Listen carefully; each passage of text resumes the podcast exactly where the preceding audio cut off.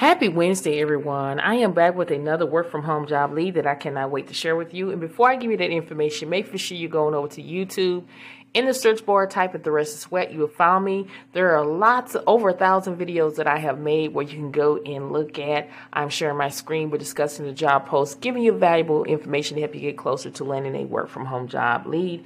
In today's video, we're going to be talking about jobs where you can work when you want, no experience. This is a no phone work from home job. This company is hiring immediately and you can make between 21 and 24 dollars an hour. And we're talking about the company Paramount. They're currently seeking social media coordinators to work for CBS Sports. Again, this is a freelance, a 1099 job. This is a temporary job, but don't um, let that scare you. Temporary jobs can last for two years, three years. They can hire you on permanently. Okay.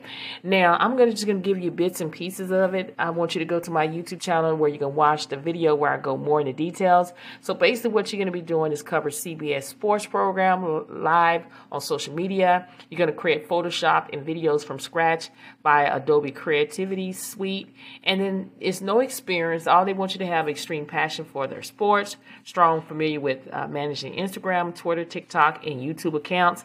If this sounds like something that you're able to do, then make sure you go ahead and apply today. These type of jobs move very quickly.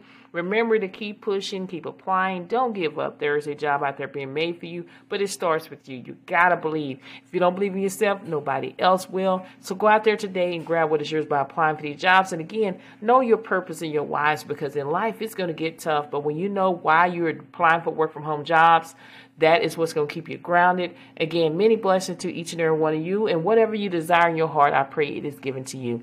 Thank you so much for listening to this podcast, and I will see you on the next one.